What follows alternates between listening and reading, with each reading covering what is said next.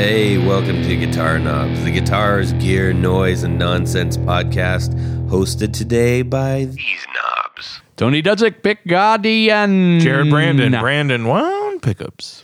Brandon's hot tonight. That's right. Oh my goodness. Hey, everybody, this is Todd. Welcome to the Guitar Knobs podcast.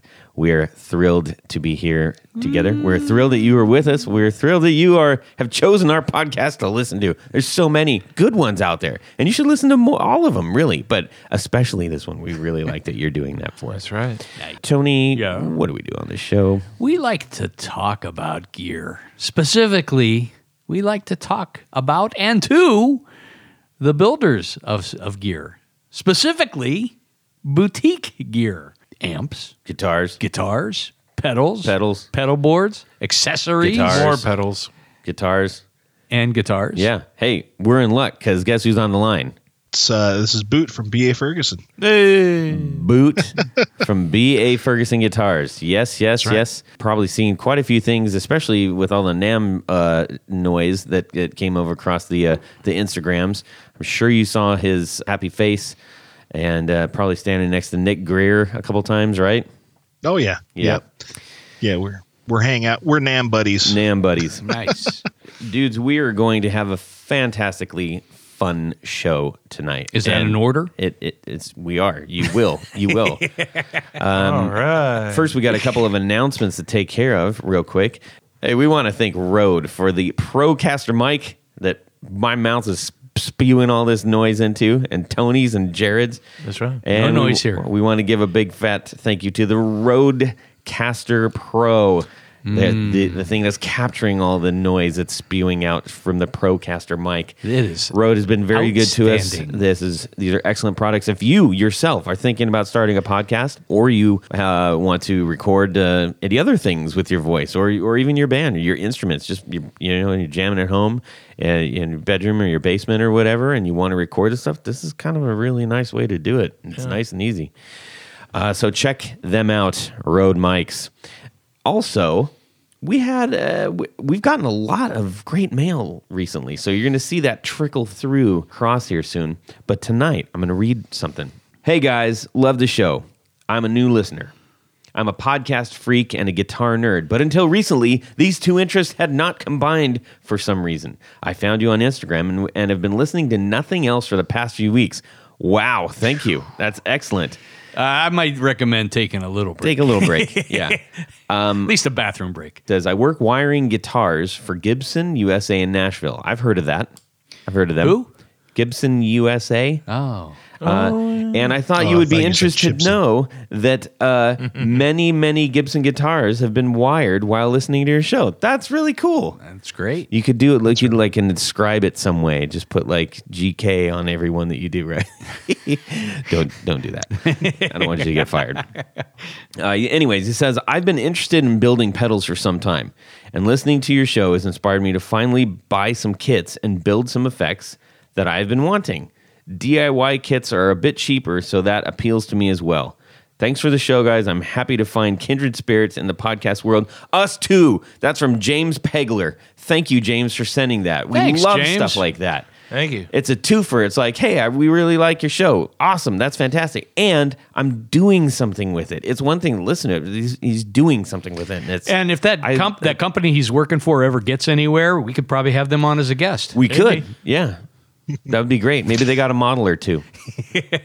um, that'd be awesome. I can't wait to see them when they finally come out with their, you know, full line and everything. But uh, big thanks to James Pegler for sending that. We appreciate you, buddy, and uh, we hope you continue listening and sharing the love out there. Share the love, people. If you're seeing us on Instagram, for Pete's sakes, just give us a follow, man. Just do it. It feels good. I know it will. You feel good when you hit something. You're like, button. Ah, feels good. So do that for us. We'd appreciate it. Gentlemen, we've got a lot to talk about tonight, so I'm just trying to get right to it. things. We're going to find out what is going on in our music world this week. Tony, we're going to hear from you, and then we're going to engage Mr. Boot Ferguson. Okay. So I should go first. You should go first. All right. so, uh, well, this actually just happened this week, which coincidentally would be in my music week world this week. Now you sound like me. I'm talking like Todd. Jeez, it's catchy. Um, so uh, I, I, I, I was having some noise problems with my AC15 Vox. Oh, no. And um, I figured it was a tube or something like that, which, you know, Wasn't your plan? I got you good, man. uh, no, it was not my playing. oh, okay. I play very tastefully. But anyhow, uh, Rob Chafe uh, from Mad Cow Yes. uh, happened to be at my shop. I w- I did a pick guard for him. He uh, repairs amps for a living. And he repairs amps for a living. I said, on the last "Hey, he knows a thing or two. hey, you got you got some time to take a look at this beast?" Mm-hmm. So he said, "Yeah, it's a good timing." So he took it took it home with him, and uh, a big big shout out to him because he you know he gave me a, a, a call that that afternoon and said, "Well, you got a cracked tube socket. A couple of the tubes are shaky. Whoa.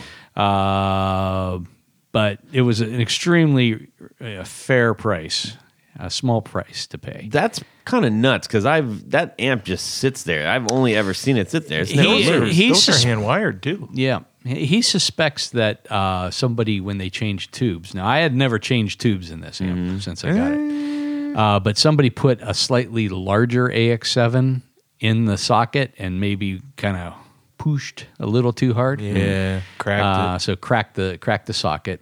Uh, but that's quick, easy, cheap repair. Um, but um, so anyhow, long story. Oh, well, I'll, I'll go to part B on this.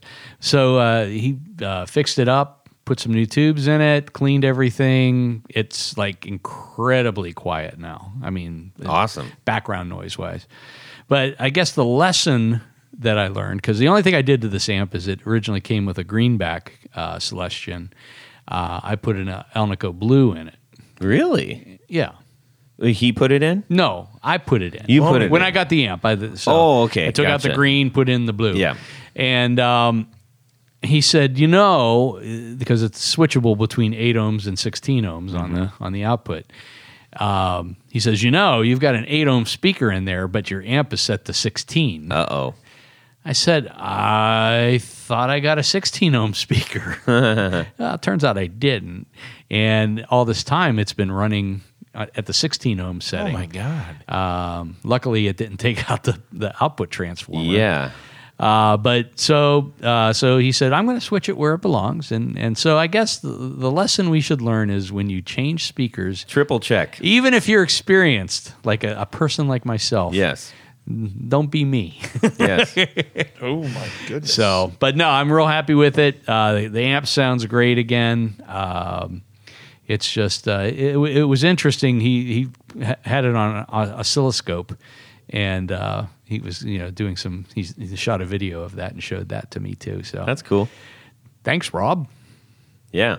That's like having a doctor go up your nose with a video camera, but different. Yeah. All right. Boot, what's going on in your music world this week, buddy? Hey guys, uh, there's there's a whole lot going on. Um, uh, on top of restructuring the business and all that stuff, I'm uh, working on uh, quite a few builds. Uh, Flyweight's been our most successful guitar.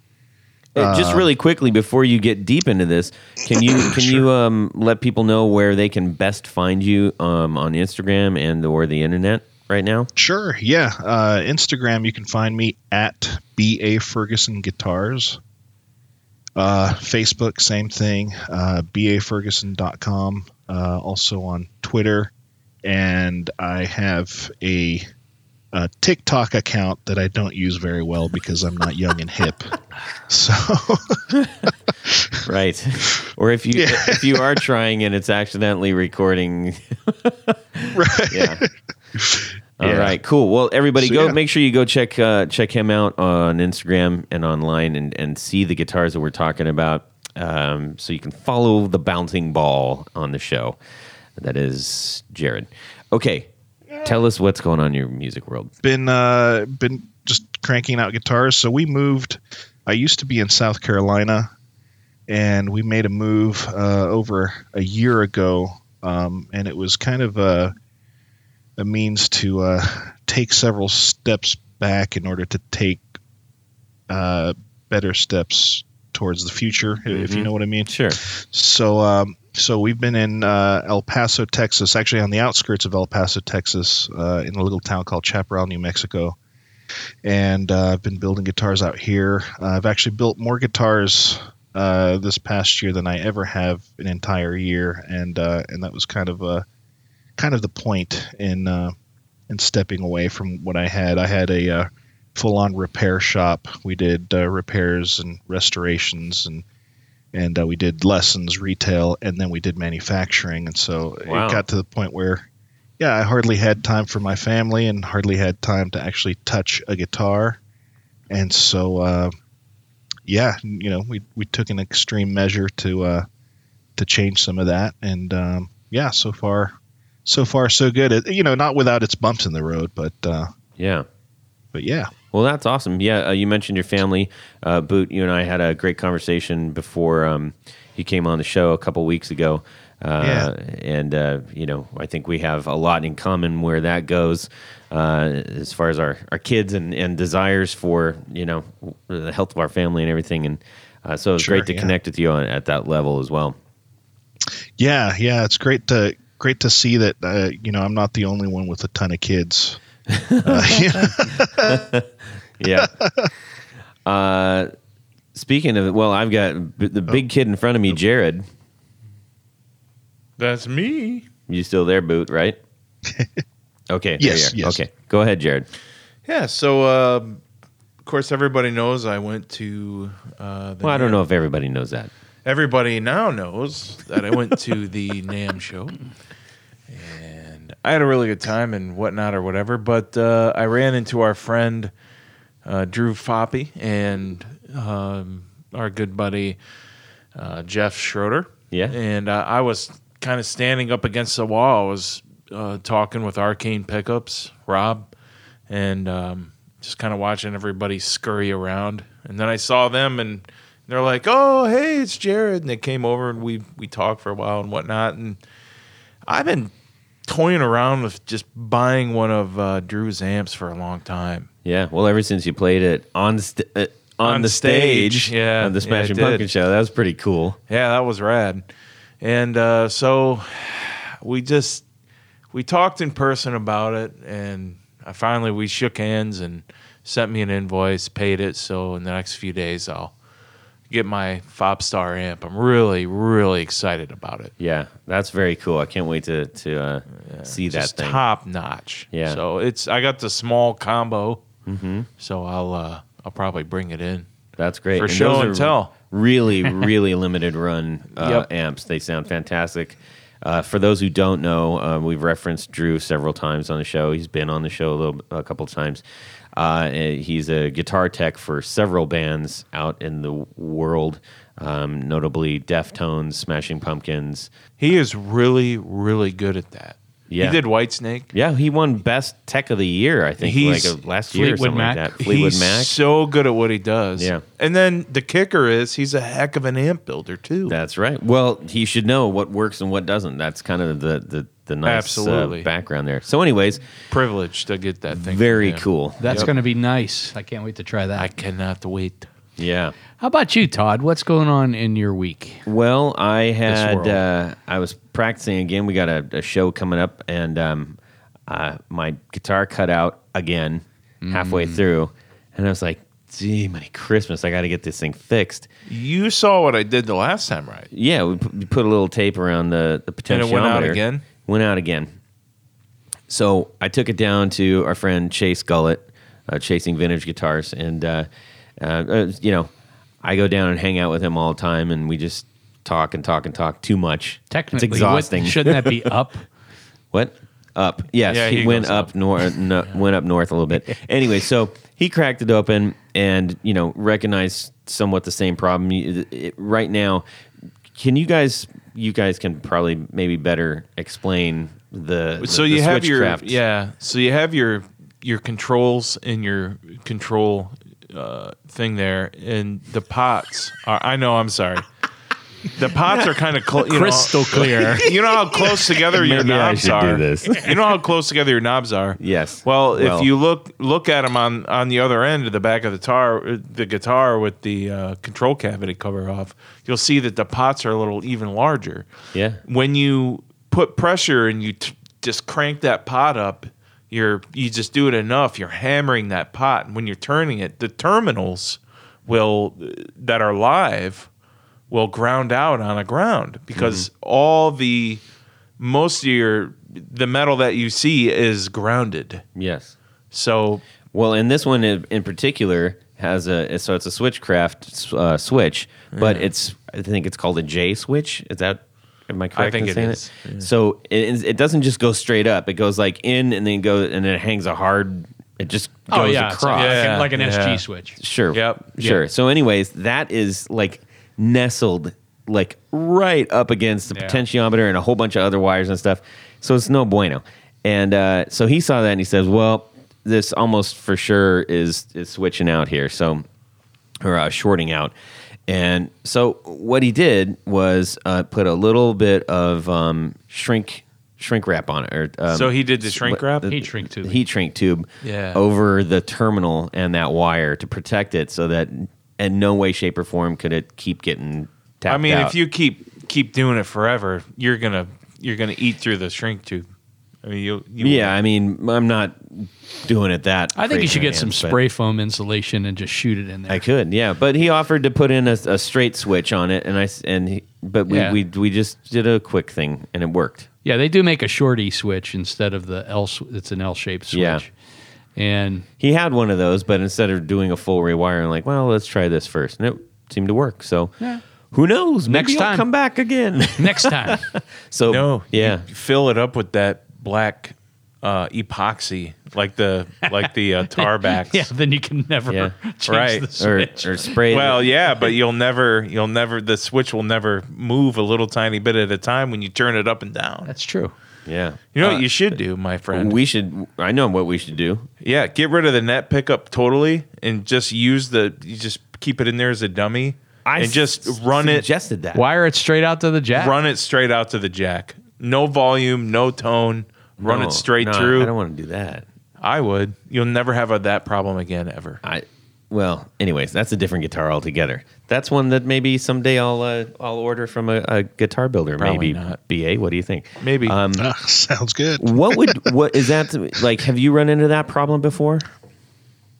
Um, you know, a couple of times. Yeah, I've got a, a buddy of mine who's got uh, a Telecaster who's who's had a similar issue, and uh, and uh, I think he's resolved to to just wire the bridge pickup straight to the jack. You know, and then you just eliminate everything. You just screw it all. You know? Yeah, yeah.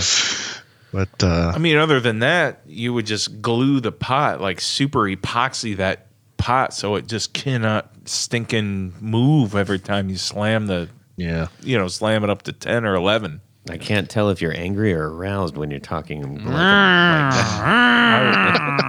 I was a little angry, but I have no idea why. He was. He, it was. You could see it. He was. He was getting angry. Yeah. I was I, at nothing. so, anyways, there's that, and I just really hope that in the middle of the show it doesn't go Yeah, that would suck. womp. But anyways, that was uh, my week. So, ta-da! And you know what comes right now? One, two, one, two, three, four on the floor. All right, Boot Ferguson, you're going to share your four on the floor with us right now. Do it. All right. Well, so it's uh, it's no secret that uh, that Nick Greer and I are friends, and um and same same thing with uh, with Philippe Herndon from Caroline Guitar Company. In fact, we uh, we lived just an hour away from each other in South Carolina, and um, you know I grew up listening to Nirvana and a bunch of indie rock and noise rock, and and uh, between Nick and Philippe, they're they're the only pedals that really do it for me. So uh, probably my number one is uh, well, it because it's on my board is a wave cannon. Um, and I love that momentary switch. You know, it just freaks out. Um, and uh, and you know, it, it it does all the things that you couldn't get a Proco Rat or a Big Muff to do. You know, I I, I loved uh, back in the old days when I was younger and I, I actually played guitar, I had a big muff and uh, and uh, you know there's a place for it, but it's it's it's sometimes just so one dimensional, Yeah. and that that wave cannon really uh, really covers so many bases. Um, number two would be the kilobyte. Mm-hmm. Um, That's made it on our show. Uh, I think five times now. oh, nice! I think so. Yeah. Yeah, oh, I, I absolutely love that pedal, and uh, and again, it's got that momentary switch, and that just causes it to to do these ongoing, forever swells, and you know you could bust out a speaker with it, but who cares, you know? um, and then I, I'm a big fan of stacking delays. In fact, I've got three on my board. I, I've got a Black Tiger on there, Greer's Black Tiger. Oh, and, okay. uh, yeah, and um, Three I delays. yeah, yeah. Wow. I've got a Line Six and a Black Tiger and a Kilobyte on there, and uh, Space Rock. Space Rock is, is I guess what I try to play Aha. uh, to myself. Not that I'm playing in front of anybody, but uh, yeah. So Black Tiger is in that mix. Uh, it's one of my favorite pedals, and uh, the cool thing about that one is is you can get this uh, really cool uh, slapback type delay on it. Um, and uh, yeah, I I just love messing with that. Have and there then- have there been a lot of other delays that you've tried? Like, do you use that one? Let me ask: Does, is that uh, specifically used for like r- major effect, or is that like an always on kind of thing? Or No, uh, sometimes I use it uh, sort of like um, not a chorus pedal, but you, you know what I mean. It, it's it's got it kind of doubles up on itself and, and gives you that bright kind of tone. Um, and then sometimes I'll use it uh, where I've got the kilobyte delays sort of spaced out a whole lot, and then on the Black Tiger I've got them kind of squashed in a little bit more. mm-hmm. So it just you know you just get some chaotic uh, delay sounds from that. gotcha. Yeah. So you got you got uh, Black Tiger, and then number four. number four, um, and I, I don't actually have it yet, uh, but I'm getting a light speed. Uh huh. And- yep, yep. Yeah, and that'll probably be my, uh, but be my always on. Although, you know, I do like the the sound of a clean guitar through an amp uh, quite a lot, but uh, I think that light speed really really adds a lot of color. Yeah, a lot of people uh, dig the old light speed there. That that makes it to a an awful lot of boards. Um, Yeah, that's a, that's a solid uh, that's a solid choice. You can do an awful lot with those four pedals, boy. Excellent. yeah. Now, Especially if you're doing noise, you know. yeah, yeah. And um, just out of curiosity, what uh, amp are you playing through? Uh, believe it or not, um, I, I I've got two amps that I float back and forth Mhm. uh, between. Um, my my goal is to have a mini chief at some point in time, Oh, but gosh, uh, those things sound so good. God. I'm a big fan of that uh, low wattage. You know, being able to really saturate the tubes. And uh, uh, right now, I actually play through an old uh, a Traynor, a Yorkville Traynor, uh, 40 watt Which model? uh. It's the uh, the 40 WR. It's the uh, oh gosh, not the ugh. not the the the Bassmaster. no, no, no. It's the uh, it's it's got the um, the the kind of burgundy Tolex on it. Um, the, I think it's the YC 40R because it's got spring reverb Spring on it as well. Okay. Yeah. Um, yeah, I- love that amp. I love the Traynors. Oh yeah, yeah. Um, and then I float back and forth between that and I've got a, uh, a reverb rocket, Ampeg reverb rocket, uh, with a cab that has a uh, a blue back and a green back. Oh, nice. Uh, yeah, just kind of a nice combo in there. So that yeah. sounds real cool. yeah, I love it. Well, you know, you're not the first person to bring up Traynor, and it is one of those amps that we see used a lot, but then people kind of, you know, if you don't have a ton of expendable cash and you're you're maybe only a one amp person um, or something like that, which is is pretty much, I mean, that's my wheelhouse. but um, that is one of those amps that you look at and you're like, I've heard people talk about this, but I don't know if I want to commit to it because it's still I don't know much about it and everything, but every time someone talks about it, they're like, Just buy these it." amps are amazing. I mean, there, Yeah. we, I forget who what guest it was that l- really loved the solid state Traynors, which I'm I've you know Well, played, we've had a couple people do that. but uh, but I'm really a, a big fan of the especially the you know the earlier Yorkville ones, yeah. um, the tube amps. I mean, they're just I mean they're really hard to beat, especially for the money. Now, just really Oh, quickly, I mean, we're we're getting into Trainerville right now, but just eh, for those that that aren't as familiar, what's a sound profile on that? Let me. Hear, I'd like to hear it from each of you differently. At the same time, No, no, won't, that won't sound like his pedal board. yeah, that's right. exactly. Too much delay.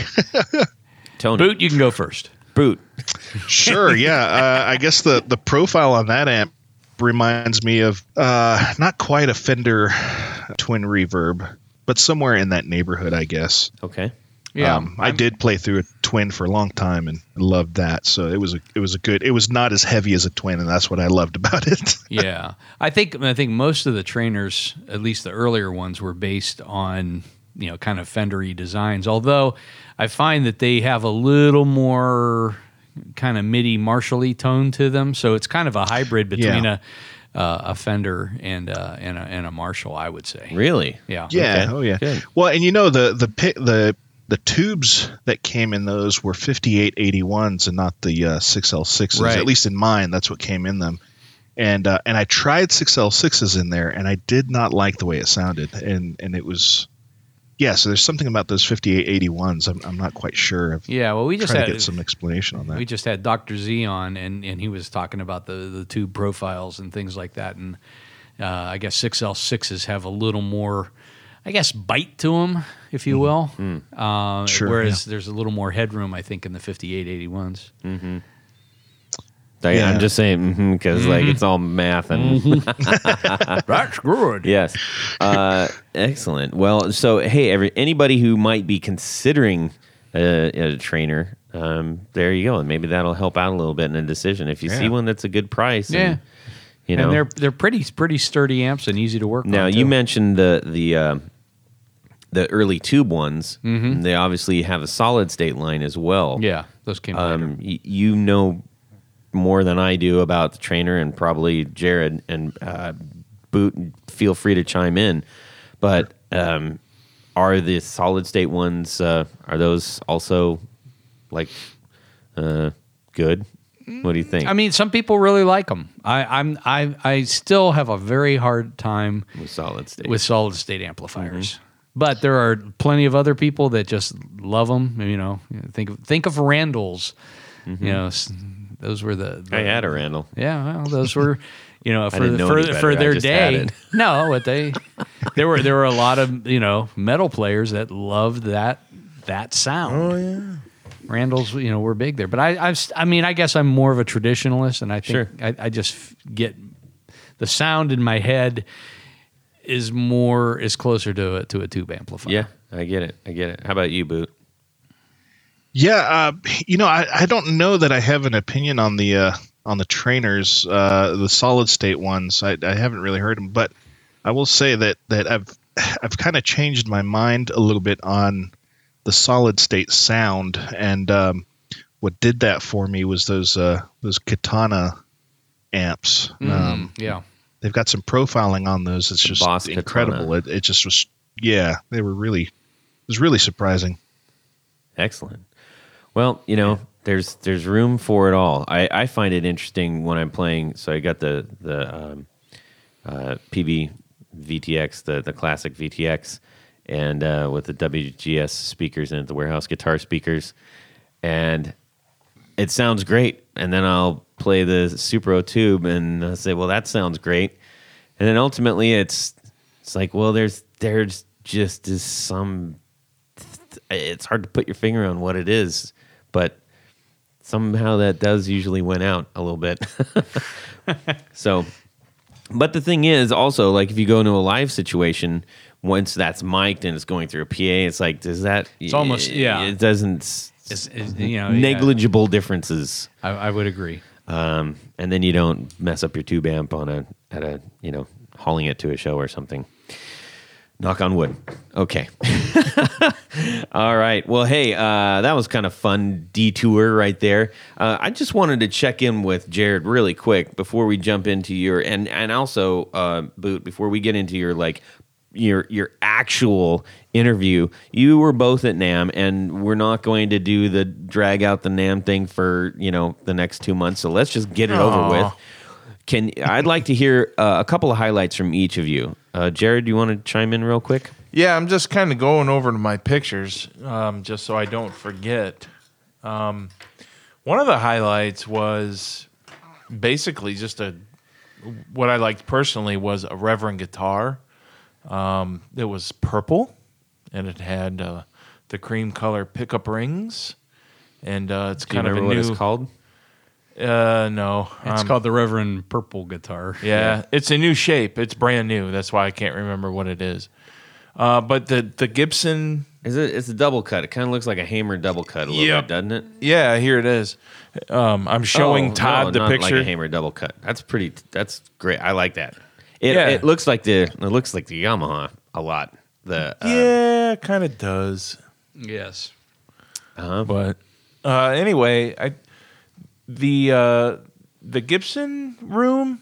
I really liked the way they had that set up. They had the the blue light and all that kind of thing, and um, the ES guitars that they they do the the uh, custom shop ones. I haven't seen a better custom shop guitar done as I've seen those. What does The- that mean? Just, j for for those who haven't had their hands all over a custom shop guitar, when someone goes, "Oh man, custom shop," like w- w- help us un- help everybody understand what that is. I know vintage guitars pretty well. I'm I'm not the vintage guitar, you know, guru Master, guy. yeah. But I know enough to know that it looks like they actually went to um Gruhn's or uh, what's the other big guitar place in Nashville? Carter's. They went to Carter's and uh, the development people must have went there, took measurements and just really studied the the original vintage guitars and they implemented that in their custom shop. Well, It that, just- that's that's true in some case. In, in some cases, like if they're doing an artist model, uh, but by and large, the the thing about the custom shop, whether it's Fender or Gibson or any other of the custom shops, is a customer can order something very specific, saying, "I want this guitar model with these pickups, with with this neck profile, with blah blah blah blah blah," and um, because they're building them essentially one at a time, unless it's you know it's a, a custom run. Uh, there you, you can you know pretty well specify exactly what you want. Yeah. Um, the batch that they did though, it, it definitely looked like they Oh, really yeah. took their time. Oh yeah, there's no doubt. I mean, Well, they're, it's for they're, NAMM they're- anyway. They're they're premium instruments without a doubt. Um, the so old what, what is just really quickly, just so we have some context here, a, a custom shop, uh, just a regular burst Les Paul. You just made the finger money, the money fingers. Munya. Like, uh, what, what do you think? I don't know because I've never ordered one. I haven't ordered one either, but I'm sure Seven, y- 10, take 12. take take a U.S. model and multiply it by three. Yeah, I've seen how they made them, and I, I saw the process. I there's a a um, a nice lady that has been there. Listen, Hey, lady! there's a nice There's a lady nice that works in the custom shop there. They make they make their own tools to scrape the binding, on binding, these. yeah. Yeah, They are that Chase does that. Right. Yeah. Well, so do they at the custom shop. They they are that into their craft there. So, you know that that was really awesome. And then one more thing I wanted to uh, uh, bring up was Well, before you jump out of the custom Okay, shop, I, I wanted to I'm check sorry. real quick. Hey, Boot, um, Yeah. your views on the custom shop stuff. Yeah, I don't know. Um, you know, on the on the Gibson Custom Shop, uh, you know, I've seen some good stuff come out of there in my years doing repairs, and um, and and you know, so it's hard to say. Um, I feel like you know, there's there's a lot of the same stuff I do. I I, I make a lot of my own tools and, and jigs and all that stuff, and uh, and so I think what you're getting is is those those people's experience as luthiers as opposed to uh, something that's that's assembly lined, you know, and, and it's just yeah, you know, and so Ish. you know, I think there's uh, there's value to it. Uh, whether it should be three to four times the price, eh, you know, I think that's debatable. But uh, Yeah. Yeah. Well, one other one other thing when I, I I toured the the Gibson Custom Shop years ago, and a lot of the equipment uh, that was at the custom shop, which was a separate building, Yeah, it's a separate building. Um, was the equipment that was at the Kalamazoo factory. Mm-hmm. So like the the body carving, you know, duplicator on the tops, that was the equipment that was making Les Pauls in the 1950s. So there is, you know, there is that, and you know, there is a lot more attention to detail. Obviously, they have a little more margin on this thing, so they're not, you know, trying to push them out the door mm-hmm. Without going over them with a fine tooth comb. Usually, people that work at the custom shop have been with Gibson for many, many years, unless there's some sort of prodigy luthier, you know. Right. I just want to point out uh, to those of us who will never in a million years be able to afford a custom shop guitar, we can still get a custom guitar by so many builders. Oh, yeah. So many builders that we've had on our show. We're talking to one right now. Well, I think that's that's do pretty much anything you want. that's why our focus Yeah, is on on boutique builders because. Yeah. Trying to bring it back home, baby. I, well, I think that's that's really the, the the big the big thing on that is is you are able to work in this case, you know, with pretty much the guy that's building your guitar. Absolutely, Yep. and that's and that's where I wanted to bring up my last um, thing was the observation. Of course, is my favorite area at NAMM is the area where all the boutique pedal builders are, where the boutique guitar builders are. Those are the people that know who I am. You know, not everybody does, of course, but if there's anybody that's going to really know me as a person, it's those guys. I just kind of feel, you know, when someone walks up to me and say, "Hey, Jared, guitar knobs," or "Hey, Brandon, want pickups," it uh, I just kind of feel like I'm back in the neighborhood, you know. yeah. And it just I just kind of feel a part of that whole community. It's that's my favorite part about NAMM is the, you know, camaraderie with everybody else. Even the other podcasters. Like I saw Ryan Burke playing some guitar and and uh, and I saw uh, I met and hung out with the Tone Jerks. I love those guys. Yep. It was a good time. That's probably my favorite part of you Did know you run into I- Blake Tone Mob? I think I did. I don't remember. I'm sorry, Blake. uh, and uh, I'm sure.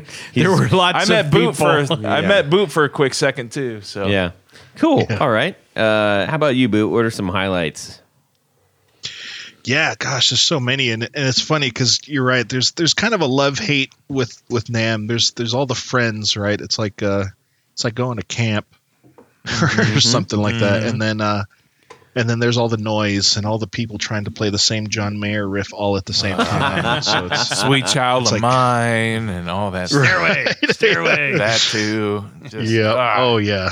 But uh, but yeah, the highlights. You know, just meeting meeting all the friends, hanging out with Nick. Um, he's you know, like I said, he's he's one of my my best buds and everything. And then as a result, you know, we're sitting there and uh, we were sitting at dinner uh, uh, Thursday night, and uh, we got on the subject of of uh, of Zappa, right? Oh boy. And uh, and then I just said like, man, it'd be really cool to meet that guy. And he goes, you want to meet him? I'm like, yeah, yeah, I want to meet him. he gets on his phone, sends a text. It says, all right, he'll be there tomorrow. That's And I'm like, what? and so sure enough, Dweezil Zappa shows up at the booth and you know plays my guitar. It, you know, it wasn't like I was trying to just get him to play my guitar. I, I really just wanted to meet the guy, and uh, and he's playing a bunch of amazing stuff. And then he turns around, he goes, "Hey, this is this is a really great guitar," and I'm like, "What?" you know, I, Oh, I couldn't wow. believe that. You know, and so and then he kept playing for a little while and hung out for a bit, and you know, got the photos and all that stuff. But that was that was a pretty Oh, that had that's to have nice. been a good highlight, Yeah. man. Wow. yeah. That's awesome. So yeah, and then uh, probably second to that same day, I, I met Brad Wood, who's a who's a producer, um, recording engineer. He recorded a lot of my my favorite bands back in the day, uh, Sunny Day Real Estate, and uh, uh, you know other indie rock bands, and so it was really cool to. Now he'll talk your ear off and stuff, but it was just I was just dialed in, just listening to every single one of his stories. Uh, you know, he met. Nate Mendel, who's now the bass player for Foo Fighters, uh, you know, he came from from Sunny Day Real Estate. Yeah. So he had stories all about him. So that was great. I think you're the only other person I've ever met that's listened to Sunny Day Real Estate. Oh yeah. Um, Yeah, it's on my top three top three favorite bands. I, I guess you Really? would say it's That's interesting. Sunny Day Real Estate, uh, Starflyer fifty nine, and then Godspeed You Black Emperor. Uh, It gets weird. yeah. Uh, yeah. Yeah, that's cool. All right, well, we'll have to talk about that offline. Uh, Oh yeah. but um, anyways, okay, cool. So, uh, anything, any other, what, what, what gear were you? Did you run across? Where like, oh my gosh, I gotta have that somehow. yeah. Um. Like, Oh, you know what? I I, I will say something that stood out to me uh, was an Eastman. Uh, I was over at the Eastman Guitars uh, booth, Eastman Strings, and uh, you know they, they they produce a lot of wonderful imported stuff, and they've kind of set the bar, I think, for uh, for that uh, that quality in a lot of their stuff. And um, you know, I I started out by building mandolins and acoustic guitars, um, and then eventually did electrics. Um, the first thing uh, I built was an A style mandolin and then an F style. Um, Oh wow. and so I started checking out their mandolins and, and you know playing some some scales on there because I love bluegrass as well. And uh, and then they had this guitar that appeared to look like uh, the old school Gibson uh, LG guitars, the uh, the ones that had the carved spruce top and, and the oval sound hole. Oh yeah. And then I, yeah, and had that beefy neck. And then I look closely and I'm like, wait a minute, that's got eight strings on it. It's a mandocello. ah, Yeah. the Mandocello. Mandocello. what the hell was oh that? man, I don't know. That's his Mandocello call. No, I, I mean, like I, I would fretted agree with you. equivalent, you know. Eastman, yeah, I mean, Eastman was one of the the earlier uh, import companies, and I mean, I think they started off in you know, uh, at, like you said, mand- mandolins and uh, you know, acoustic and jazz archtops, uh, and now I think they've expanded into some some pretty decent uh, electric lines too. So. yeah. Oh yeah. I mean, I, every everyone that I've tried, I thought was you know, I thought it was a top notch guitar. Did you get a chance to play the Mandalorian? Hey. That's the Mandocello. Oh. oh boy, that was awful. I'm sorry. The Baby Yoda thing. I, It's a I dad halfway joke, yeah. apologize for that. yes. Why does No, everybody no, no, think it's- that it's baby good. is Yoda? I don't know, but let's not talk it's about it. not Yoda. okay, enough. On this week's Star Star Wars No, podcast. No, we. Should. okay, oh man. Recover. Whew, Everybody, take a deep breath. All right, cool. Well, thank, thanks for that little uh, NAMM wrap up there, fellas. Yeah, I'm We jealous. Appreciate it. Tony and I were like really bummed that we couldn't go. this Everybody, year. I had to answer why. Where's Tony and Todd? Where are they at? Where's That's 'cause Tony they and like Todd? us Where's best. Tony and Todd? I, yeah, I figured that. yeah, I had to answer. everyone. You're an also ran. I'm just kidding. Only one person asked. Yeah. Um. All right, boot. Boot Ferguson, Boot Ferguson guitars. Uh, let's talk a lot about your your wares. Um, Sure. You've got, uh, I think, just really quickly, your maybe most recognizable thing about your guitars, like right out of the gate, your head your headstock. Okay. Uh, which one, the flyweight or the the regular? I guess it's the flyweight. The, the it's got Yeah. the really heavy graphic on it. Yeah, yeah, So if you're looking around and you say that thing, I know you've seen it, people. So if you're looking for that, that's his, and that's the kind of guitars that we're talking about tonight, and and the other ones he has too. But I just, for whatever reason, want to say like, hey, those are cool. I like that a lot. So, so there. I appreciate that. Yeah, yeah. No, that was a that was a great. Uh, so that that was a collaboration with Nick also, and he designed the logo on that. Uh, you know, because we were going with a certain aesthetic with a flyweight, sort of your uh, your souped up uh, '60s uh, student model guitars. Yep. is is what the inspiration was for that. And so we talked for weeks, and he came up with that graphic, and yeah, it worked out really great. Yeah, it's kind of like the uh, like a, a nod to the old Kays and harmonies. of- There's of something that- of that era. industrial about it, Yeah. uh, which is really cool. Yeah, which is yeah. which fits within with the Nick's aesthetic too. So Oh yeah, yeah. So, anyways, that was a brief diversion. Sorry, I, I don't know why I did that, but anyways, we would have gotten to, to it anyway, but my mouth ran away with the spoon. So let's find out where you started with here. So you started out making uh, mandolins and stuff, right? So I left El Paso, left my apprenticeship, uh, went to South Carolina, started my own business, and uh, and I got the itch to build. Um, my my mentor Barry Martin, who still to this day is a luthier here in El Paso, he uh, he knew that you know I, I had a lot of fear when it came to approaching some new things, and so he he kind of tricked me into believing that uh, mandolins were easier to build. Right? He says, you know, hey. Uh, I'm going to send you this 1936 Gibson A550. It's in shambles, but use it to spec out your your uh, mandolin. Uh, and oh, by the way, you know these are these are way easier to build, and uh, people pay a lot of money for mandolins. So just just try it out and see what you think. And so I, I did. And then later, I'm building an acoustic and a mandolin at the same time, halfway realizing that oh, he gave me the hardest thing to do first that's what he actually did is, is he, he gave me the absolute hardest thing to do first and then i'm building this acoustic guitar and finding out that it's a lot easier and so that's that's that's where it all started um, and then from there i got requests for electric guitars and and uh, and that sort of took over a little bit. And um, at one point in time I, I had 11 different models and i did my first NAMM show in 2011 had no idea what i was doing. My wife went out there with me and and I th- think to this day she still has sort of uh, PTSD from it, you know, Oh yeah. because you know people are asking us, you know, are these production models? And I'm saying no, these are these are one of a kind. Uh, you know, I'm just trying to oversell it, and I had no idea what I was doing. Um, and later on, I, I finally I dwindled down my models, uh, so I only have two models. I've got the Shirley and the Walker, and uh, and there's different classes.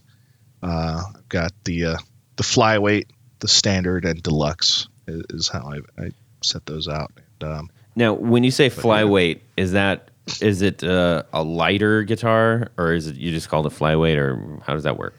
Yeah, yeah. So, so actually, Nick came up with that name. Um, but yeah, it's a lighter guitar. The body of the flyweight is an inch and a half. Uh, I'm sorry, an inch and a quarter, just under an inch and a quarter thick. Um, it's got a nice beefy neck made out of mahogany. Um, no neck dive in it. Um, So it's kind of like a uh, yeah, it's Japanese feeling thing, almost. It sounds like almost, yeah. melody yeah. maker-ish. Yeah, hmm exactly. All top loading pickups. So, um, you know, we, we had the idea of that if I can, the, the idea was to engineer the process so I, I could save the consumer money, right? And so right. um, I got all my templates right, and, and we had certain design factors. So all the routes are on the top, and uh, it only accepts top loading pickups. And now that you know, there's a lot of guys out there uh, like Gemini and Lollar and and uh, McNelly doing, um, uh, you know, they can do just about anything in a P90 dog ear casing, right? So decided, okay, let's let's make everything top loading. Anyone can switch out pickups if they want. Super easy. Um, and yeah, just have a nice platform for people to mess around with. It's it's the working musician's guitar. There you go. Yeah. Yeah, it's a it's a a good idea, and it's a great way to get into a brand that you already like because that is an incredibly f- the, the your flyweight line is really affordable. Thanks. Thanks. Yeah, definitely. And I'm assuming anybody can call you up and say, "I'd like this. Can you, you know, I want it in this color. I want it the, these pickups, and you can kind of customize it a bit." Yeah, yeah. There's a little bit of customization as long as, uh, like, I had one guy ask me if I could do a, a, wood head plate on there, and, and that's where I had to draw the line, and you know, it, it starts getting a little too custom. But yeah, they can they can uh, choose a different color, different pick guard, um, different pickups, pretty much whatever there. Nice, very cool. Um, I'm personally a fan of the the double cut. I Oh, love- yeah. love. Thanks. I love a double cut. That's a, it's a great looking guitar. You did a great job on it. Aesthetically, it is just spot on for you know. It just screams like rock and roll. I dig it. Thank you, Um, man. I appreciate and then, that. w- And it's nice because you have another range because you know some of these other ones like the deluxe Shirley and stuff like that's got a very different aesthetic altogether. Um, Yeah. as does the the bolt on classic Shirley it's like you've got a really nice range coming out of two shapes essentially right Sure, yeah, yeah, and it's still being able to borrow from from the things that we're fans of, right? You know, it's that was kind of the idea there is to, you know, how do you make a Telecaster without making a Telecaster, right? right right And so, yeah, yeah. excellent now who are some of your um, i guess maybe design influences Some of my design influences. Um, one big one is uh, Stromberg. Um, and early on, I, I got to restore old, uh, old Venetian cut uh, acoustic guitars that they had with the. Um, they, were, they were really ahead of their time. It was early 1900s style guitar.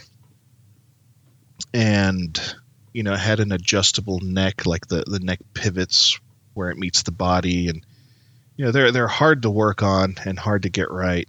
Um, but I, I was just enthralled by the the way Stromberg used those uh, um just points and curves, you know, and it's always there's there's always a curve coming to a point and Mm. and, and all that, and Mhm. so that's been a, a big influence uh, for me.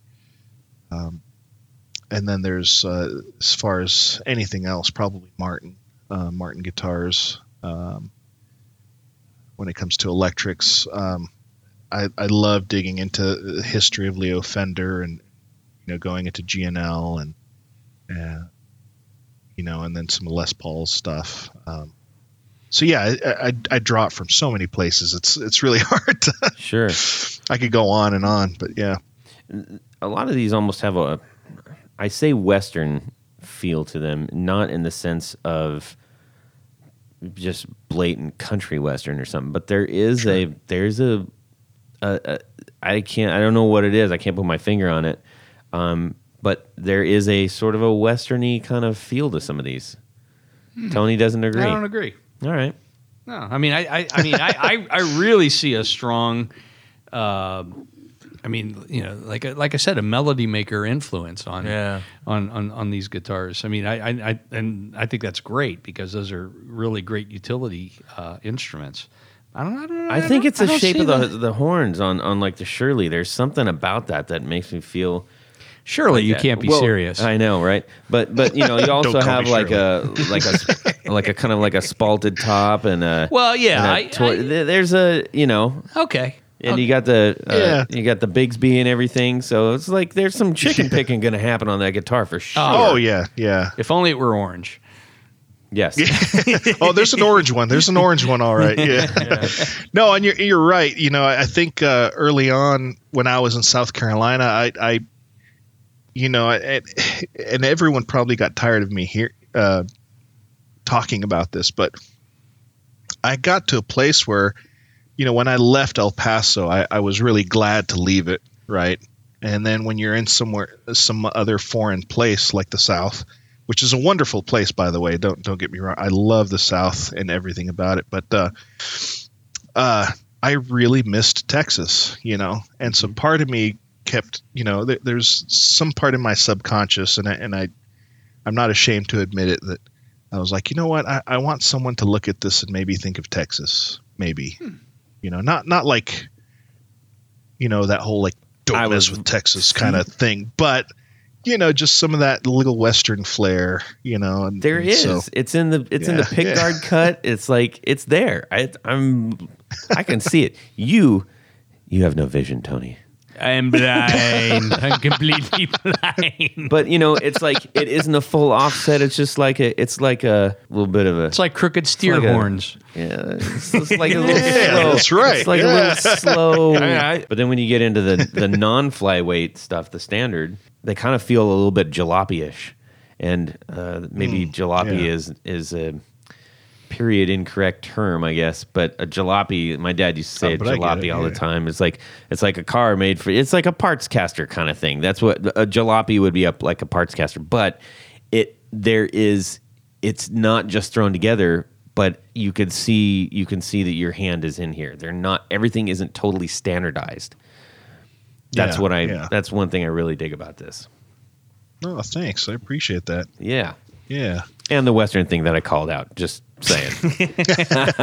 So I, I had a question concerning. Uh, obviously, you moved from South Carolina to to Texas, which climate wise are pretty different in terms of that. Have you Oh, have you noticed different. any uh, in- any issues with you know uh, building something in a drier climate and then shipping to a you know a more humid climate?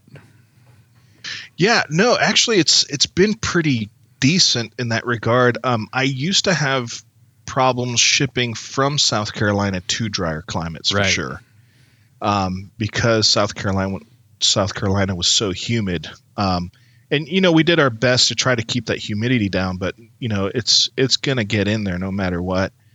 Um, uh, my part of my solution to that was to to use reclaimed woods, and and not just because it's you know um, it's not necessarily a cheap thing to do but but i am uh, especially in these days i'm more and more conscious about our environment and, and the use of the wood and the wood industry and all that stuff. And and so early on i made it an aim to use reclaimed woods. And so that's the most stable stuff. But when i'd use um, any mahogany uh, billets that i got from um, there was a kiln in kingstree south carolina that i would uh, get my mahogany from a lot. And uh, you know this stuff was sitting out there for 10 years and i'd use it and then i'd take it on the road. I, I ended up touring with a band for a little while um, took the uh, guitar on the road that i had made and i'd still have problems with you know frets sticking out of the ends. So my solution to, to just wait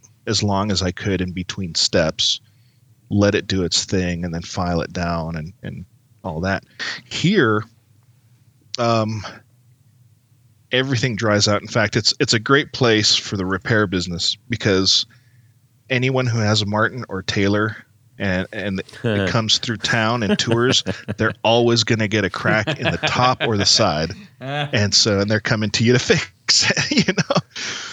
Um, and it doesn't matter how much you humidify it, you know, it's just it's so arid here, and so um, what I've done a lot is when I get wood, I I like to just leave it out, let it do its thing, let it twist and warp and everything, and then use it, um, and then wait long periods of time. So the way I've got my batching set up is, you know, I I, I get all the neck bill, neck billets glued up or neck blanks glued up, and then I leave them out in the sun, and that's after already having left them out, you know, cut them up, dimension them, and then leave them out for for a few weeks, and then you know I glue them up, leave them in the sun a couple of days while I work on the bodies or you know work on other things. Um, so the the the real art form has been you know in the in the patience game. Uh, but yeah, sending guitars out from here, um, they seem to be a little bit more stable and more predictable uh, for sure. Okay. That's very cool to know. And I noticed you're also, I, I, I think you're, if not all, uh, at least predominantly using uh, nitro lacquer on, on your finishes.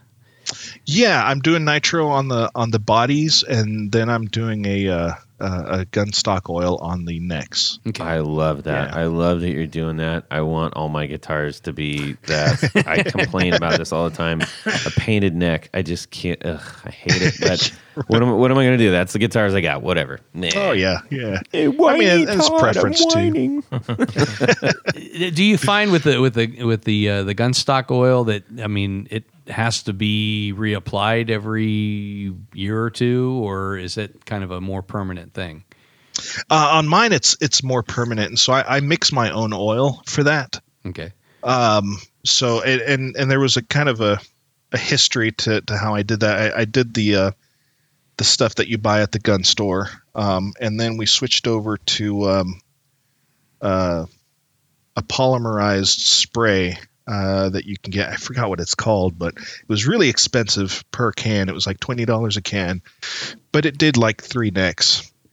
And the the spray nozzle on it was really fine, so you know we didn't have a lot of issues uh, you know, with how it looked. And then, but now it's, uh, I do my own um, tung oil and, and polyurethane sort of mix um, with a couple of other things in there. And, um, and so I just apply by hand and then I, I spray on the headstock so that, uh, you know, it has a more uniform texture on the headstock. Or I'll just buff it out, you know, and, and make it glossy. Man, oh man. But, uh, yeah. I, I've I've talked to Chase actually a couple times uh, since he's close by, and I'm like, what would it be? What would it be if I just brought you all my guitars and you took off all the neck stuff? And he's like, well. I'm like, oh, don't answer that crud. oh boy.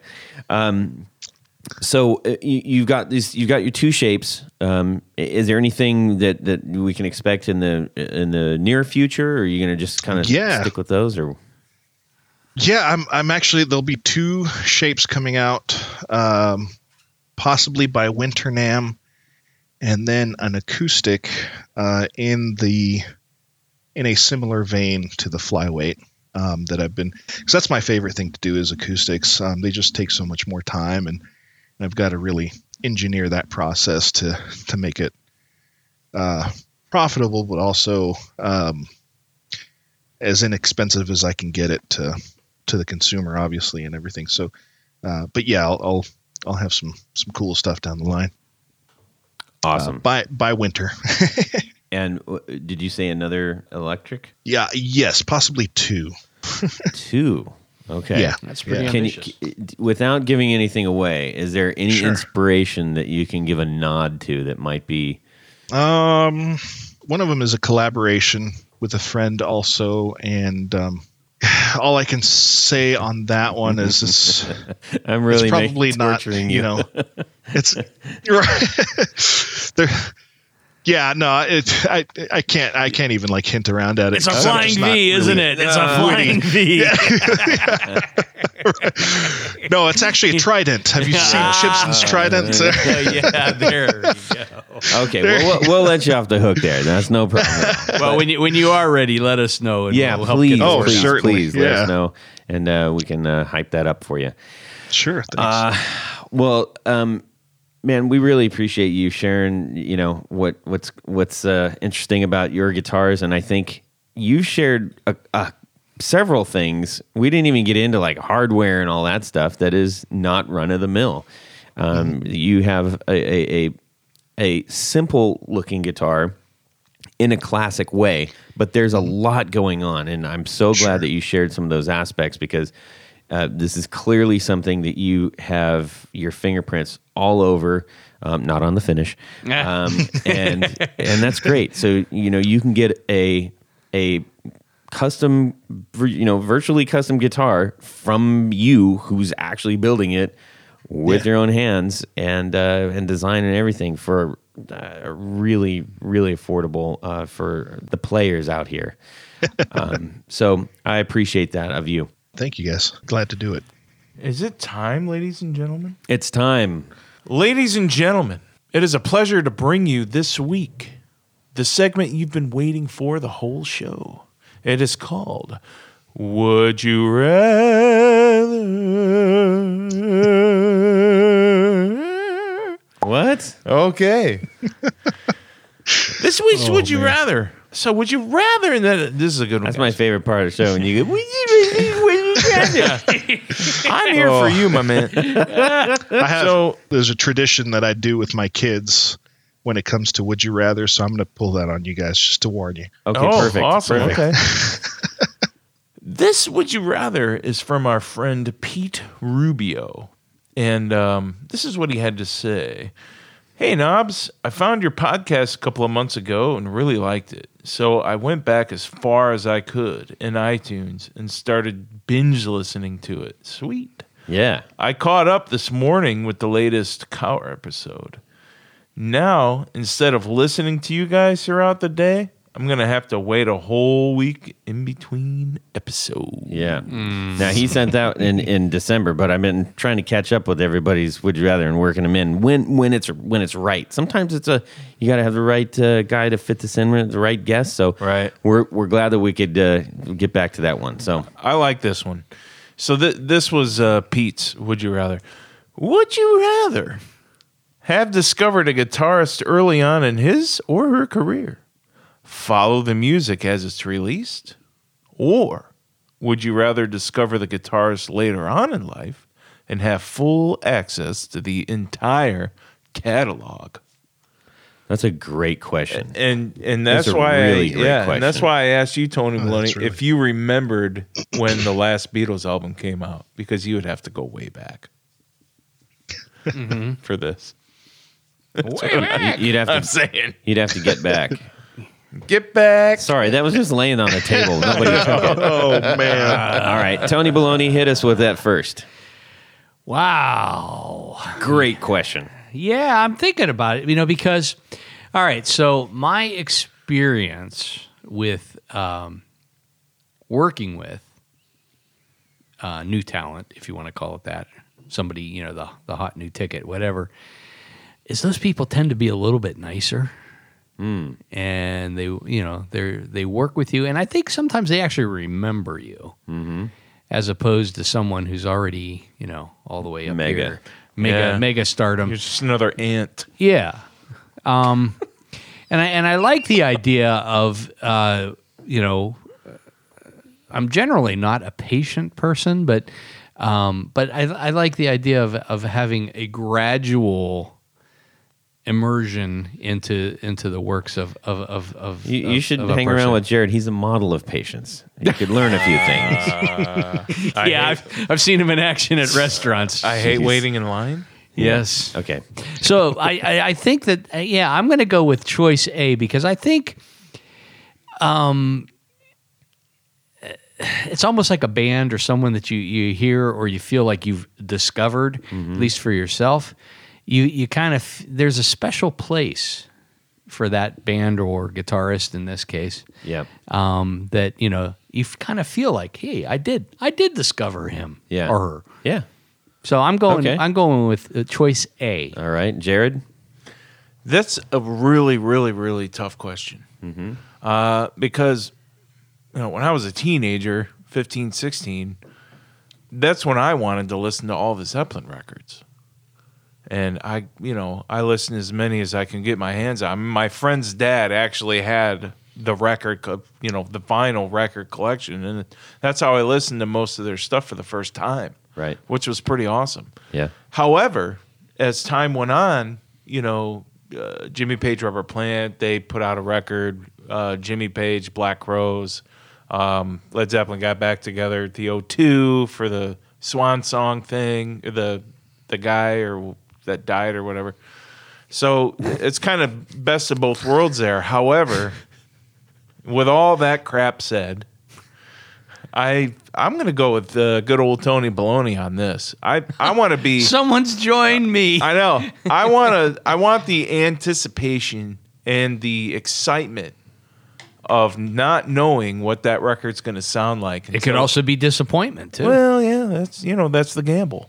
But you go to the store, you buy the physical thing, you bring it home. the physical graffiti. Yeah, It- you, the vinyl now that you can get it on vinyl again, and then you listen to it for the first time. It's it's awesome. Yeah.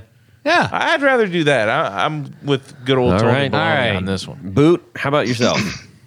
Yeah, you know, uh, I feel like uh, I'd have to go with A as well, and it's and it's because of uh, you know probably a good example of of that sort of thing. Although I, I kind of met him mid career uh, was when the Zach Feinberg from the Revivalists uh, reached out to me about getting a guitar, and uh, and you know they were they were just on the cusp of of sort of making it and then two years later I had his guitar completed and and he invited us out to a show and and uh, just they're just such super nice guys and um, and you can really see where their their music's developed um, and I and I really enjoy that I really enjoy seeing a snapshot of where they were and where they are now and mm-hmm.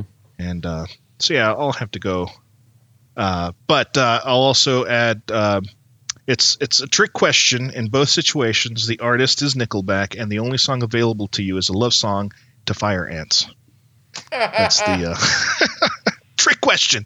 that's a that's a Tom Haverford quote from uh, Parks and Rec. Yeah. boy. Just to, to always me- mess with would you rather's. I do that with my kids all the time. I like Nickelback. Okay. I like I like fire ants. we'll, we'll, we'll edit it out. Um, all right. Uh, let's see. As for me, I am definitely going A. It's not even really a question because uh, a couple couple things. It's more an attitude than a question. It is. Uh, Joe Strummer was uh, was being interviewed, and he, he was asking him like, you know, how how is your how are you going to keep doing this thing that you're doing um, as your audience gets older? And he says, I don't want to keep doing the same thing that I'm doing right now. When my I want to grow. I want to grow with my audience. I want my music to evolve with my audience, and and um, you know, as I get older, so will so will my attitude towards what I'm playing and what's influencing me. So it's kind of ridiculous to think that I'm still going to be doing these things, you know, 10, 20 years from now. Uh, and and I I thought that was kind of profound, being asked that so early on in his career.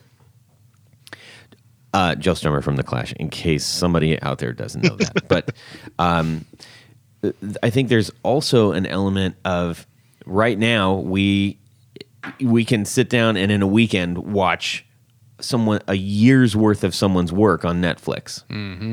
And when you begin to ingest something that quickly, nuances are lost. Um, you can get bored really easy. Uh, so that's kind of like a weird psychological thing. And I think you're right, Jared. You mentioned the anticipation. Like when something does come out and you're like, yes, right? And and you ingest it and then you can't you you can't wait for that next thing. And inevitably, what you do is you start going back to the thing that you liked and dig into it further and try to find more things out about that. So, those things, I, I think we we don't really have that in society right now, and I. Th- um, we might have been the the last uh, big generation to to uh, benefit from that. To be honest, possibly. Yeah. So it's unanimous. I Yes. concur. Yes. Choice A. excellent question. Pete Rubio. Pete Rubio. Thank Yeah, you, Pete. I know. Thank you. Thank you. Yeah. Thanks for uh, listening to us, Pete. Yeah, we appreciate it. Thank you for sending that in. Hey, uh, if you have a would you rather you, that you're dying to get us to read and answer, we would love to hear from you. You can send that to uh, us on via email or direct message. Make it tongue twisty too, so I screw it up a bunch of times. I don't. He likes. He We likes can- that. You can count on it. Yes. Uh, Tony Baloney. Yes. Can you take it away from here? You would like me to thank some people. I would. I would like to thank some people. Jared would like to thank some people. Thank you. At this point of the show, we like to thank a special group of people. We call them our executive producers. Some might call them friends. Friends of the podcast. They get stuff. And someone's driving down the road right now, I know, saying, ah, executive producer, I don't know. How do I get to That's right. How do I get to be one? Well, you head over to patreon.com forward slash the guitar knobs On the internet. on the internets. Yeah, if you, if you have that.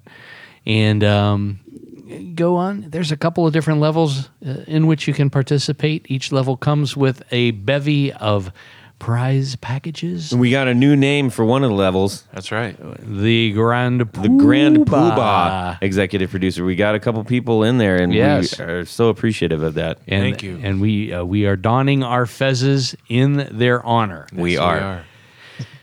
So go over patreon.com forward slash the guitar knobs. Check it out. Each level has its great stuff. When you get to the executive producer and the grand poobah executive producer levels, Jared, what happens? Well, you get to have your name read on the That's thing. right. In addition to all that great stuff, T-shirts and barefoot buttons and right. giveaways and oh my God, I can't even I can't even begin to list all of the stuff. Me either. Mm-hmm. You get your name read on the thing. Yes. and that's what I'm going to do right now. Tony, before you do that, Oh, I'm stopping. I, I need to. I need to just share something really quick ha- regarding these people that you're going to read off. Yes. Specifically, Brad Partridge, uh, who reached out to me on on Patreon. and We had a discussion. He is uh, one of those folks that has suffered from the uh, Australian fires, Oh. and not uh, good, so not good. you know uh, we said no no no no no you are you're good here buddy so um, we want to say a big fat humongous thank you to brad partridge whose name you're going to read in just a second Yes. and we wish him and all of our other australian friends um, w- a, a, a good recovery Yes. um, uh, tough stuff out there so Yeah. just wanted to make that shout very out real quick Oh, nice. Nice, Todd. So without further ado, I'm going to read the list of names. I'll go from newest to most senior. Mr. Steve Keys, Cody Foster, Cody Lane, Justin Jones, Tommy Manasco, David Kaminga, Doug Gann, Tim Nowak, John Esterly, Chris Heidel, Tig Harmon, Tyler Bray, John Anglin, Anthony Lanthrop, Johnny Knowles, Stefan Lamb. Ah, my, my phone froze. Michael Senchuk, Brian Robison, Jonathan Jerusik, Ken Sayers, Corey Nigro, Brad Partridge, Michael Van Zant, Doug Christ, Darren Gregory, Chris Kearney, Sean S. John Daly, Martin Cliff, and Tom Brazen. Brazen. All right. Thank you. Everybody, thank you so much. Thank you to all those who aren't being read off at the other levels. We truly, truly appreciate it. Uh, Boot, where can people get an awesome guitar from you? They can go to um, a couple of places. They can uh, go to Chicago Music Exchange, uh, Southern Guitars. Uh, dot com, uh, guitarpedalshop.com, Spicer's Music, and or baferguson.com. All right. So if you want, if they want something special, if I want, if I want something special, I'm, I need to go to, I need to go directly to your website to get that. Yeah, yeah. If it's custom, yeah. Okay. They're Sounds all good. special. They are all special, but if you want a specialer one, That's right. Okay. More special. more specials. Um, extra special. All right, uh, Boot. We're uh, super grateful that you've been on the show. Um, Tony, Yeah, thank you guys for having me. you bet, man. Yeah, well, let's say you need a special uh, pick guard for your new B.A. Ferguson guitar. Yes, That's right. Yeah. or, or- or a different one, not Or a because it's different a one. bad one. Not just, because you know. it's bad. Maybe you just want a different color. Yes. You know, Oh, Boot yeah. maybe doesn't have uh, the wide selection that Pick Guardian does. Yes. Uh, head over to pickguardian.com and check out some of the things that I offer. I offer much more than what's on the website. If you need something custom, shoot me an email. I will take care of you personally. If you Yeah. want to take a look at some of the uh, projects we talk about from time to time, uh, Instagram at pickguardian and the number one. Hmm? Jared. Oh, if you are in need of pickups, pickups repair, or anything having to do with pickups, uh, go to brandonwoundpickups.com. And right now, I've got a limited run of 24 sets of 1959 clones with uh, very, very accurate covers, and they are aged really well. So Not just covers, other parts too. yeah, it's Yeah. all it's all a big big deal. So Yeah. if you're interested in really accurate looking things, And sounding. um, yeah, well, yeah, and sounding, of course. This is like super. I mean, I say this with all the endearment and doubt in me, but this is th- those are kind of cork sniffy. yes, they are. Yeah. absolutely. They're for the guys that want to put it on their Gibson Les Paul R9 and all that kind of thing. Yeah, so yeah. I'm- yeah, that's a very It's like limited. the correct, the, the exact radius bend of the of the corners and stuff, right? exactly. Yeah. you, hit the head on the nail. Yeah, which oddly enough hasn't been available so, so much. that's yeah so that's uh that's going on right now until they're gone so that's kind of a cool thing that's happening right, so so shoot Jared a, an email or or DM him on on his uh, brand site. i like old repairs too so Yeah. send me those All those things. You can send me an email, Todd at theguitarknobs.com, or DM me on Instagram at guitarknobs. We would love to hear from you. Your would you rather, just share a little story that you have, or you know, say hi, whatever. It's cool. All right, everybody, we're so thankful to BA Ferguson for for uh, joining us tonight. Boot, thank you so much. Thank you guys. It was a pleasure and an honor. Thank you. Thanks, buddy. Um, make sure you go check out his guitars. Make sure you have a great guitar week and subscribe. Yeah. Somebody. he does that. He gives me the slow, the slow nod, like you're going. I'm watching. I'm watching you row towards the waterfall. Now, now I got to look while up you're Eastman. looking at the pretty trees, and I'm just Trees. gonna nod real slow. Sometimes oh, the words Thanks, just come out of his mouth, and there's nothing you can do to stop him. I know. Wow. Well, that's it for these knobs.